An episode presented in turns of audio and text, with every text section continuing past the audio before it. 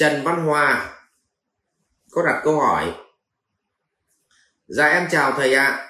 Em có một nỗi sợ hãi là khi nói chuyện trước đám đông Khi em phát biểu thì cơ thể em rung và nói ấp úng Mong thầy chỉ ra nguyên nhân và biện pháp để em có thể thoát ra khỏi nỗi sợ hãi được không ạ? Em cảm ơn thầy nhiều ạ. À. Vâng, thưa anh Hòa, trước tiên thì trước khi trả lời câu hỏi này thì Tuấn muốn chia sẻ với anh chị về cái cơ chế cái cơ chế à, hình thành hành vi của một con người. Vậy thì à, cái đầu tiên cái điểm xuất phát nó hình thành cơ chế hành vi đó là tâm thức. Tức là cái điểm số 1 tâm thức. Tâm thức là cái gì? Chính là thói quen muốn chính là thói quen nghĩ và chính là thói quen hành động. Tôi lấy ví dụ nếu tâm thức của tôi thói quen muốn là không làm mà có ăn thì tôi nghe thấy ở đâu đánh bạc tôi nghe thấy ở đâu lô đề tôi nghe thấy ở đâu mà có thể không làm mà có ăn thì mắt tôi sáng lên. Nếu tâm thức của tôi có thói quen muốn ăn thịt chó thì nhìn một mâm thịt chó tôi có thể uh, người tôi nó có thể thổn thức uh, nó vui ngay. Uh, nếu tâm thức của tôi là muốn phụ nữ đẹp thì khi xuất hiện đằng trước có phụ nữ đẹp thì cơ thể tôi nó sẽ gì ạ? À? rộn ràng lên, rộn ràng lên. Đấy. Thế thì vấn đề đầu tiên, đó chính là cái việc mà tâm thức khi mà nó nó nó, cái mong muốn của nó và khi nó tiếp xúc với môi trường bên ngoài, hay mà chúng ta còn gọi là trần gian hay hồng trần, mà đúng cái món nó thích thì cảm xúc của nó lên ngôi. Còn đúng cái thứ mà nó không thích thì cảm xúc của nó bị xuống. Và chúng ta hay gọi là tụt cảm xúc hay là tụt mút năng lượng, hay là gì ạ? Ờ, có động lực.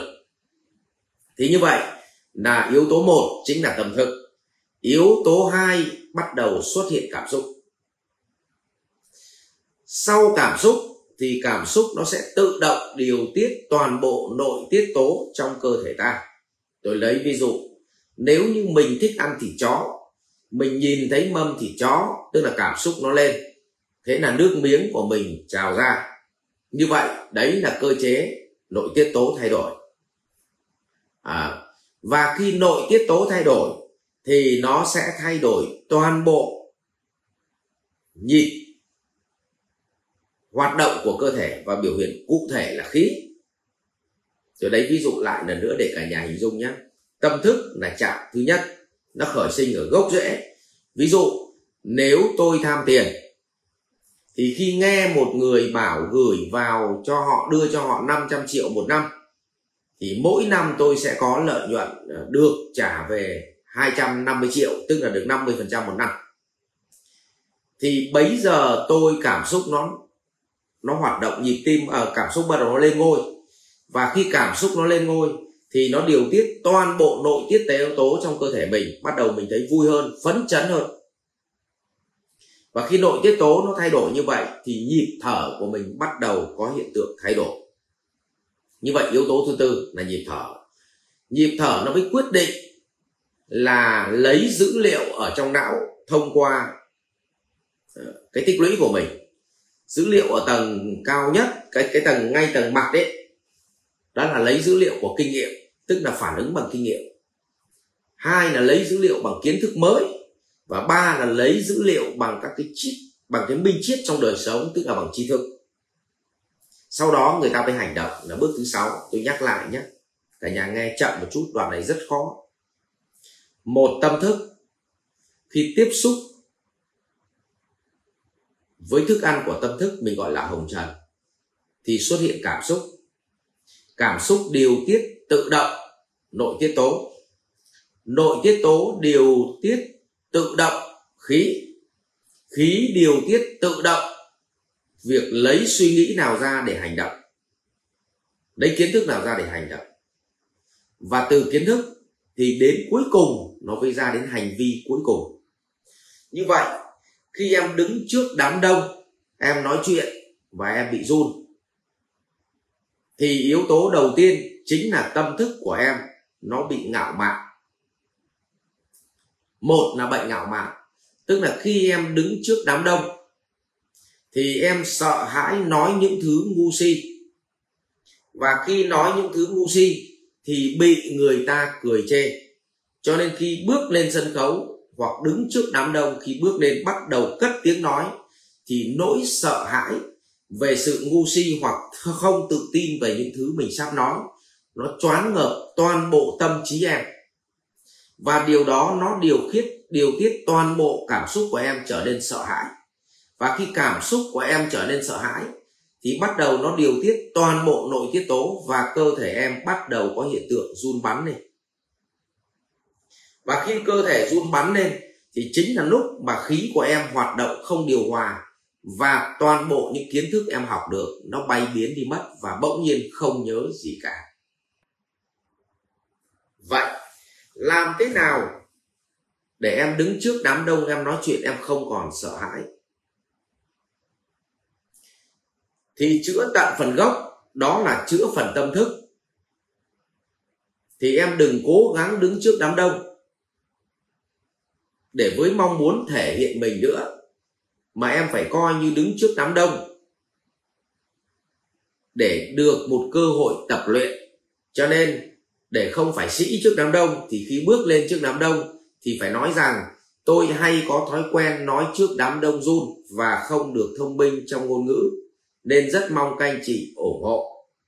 Tôi lên đây không phải là giao giảng, tôi lên đây không phải là chia sẻ, tôi lên đây không phải là chỉ đạo, mà tôi lên đây được một lần tập nói trước đám đông.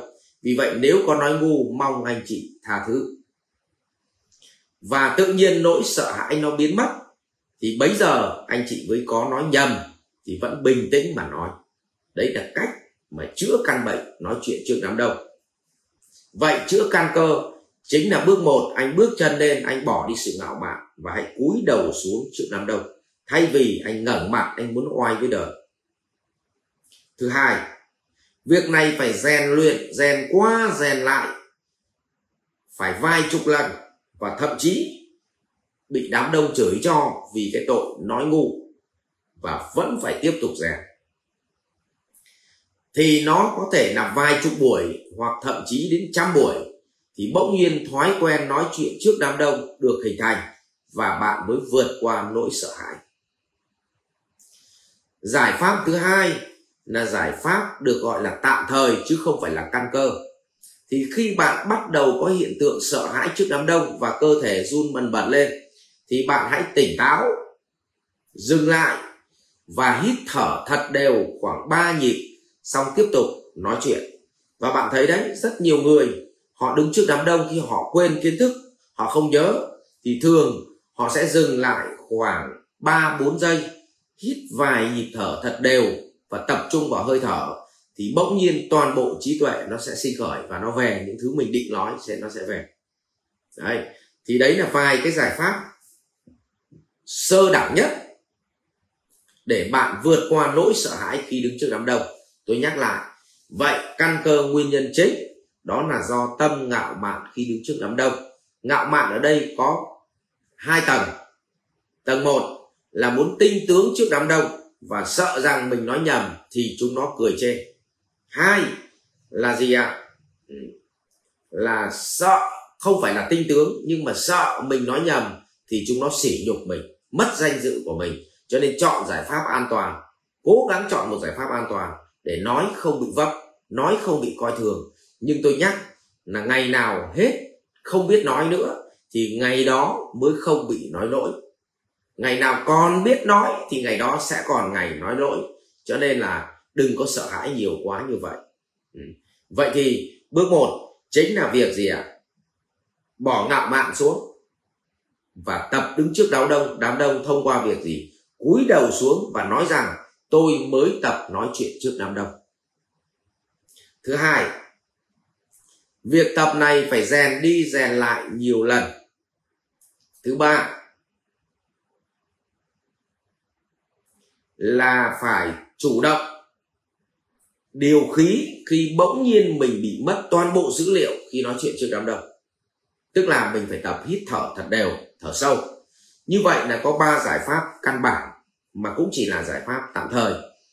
Ờ, thế thì tôi cũng nhắc lại việc hạ ngạo mạn xuống là do bạn có quyết tâm hay không.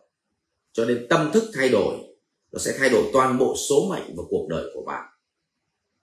Còn tâm thức ngày nào còn ngạo mạn thì cuộc đời của chúng ta còn mua thêm kẻ thù và đời còn đau khổ hạ ngạo mạn cũng là bạn. Dám đứng trước đám đông để rèn luyện nhiều lần cũng là bạn. Và khi gặp phải tình huống, tất cả kiến thức mình định nói nó bay biến và tỉnh thức, hít thở điều ờ, điều khí thật đều cũng là bạn.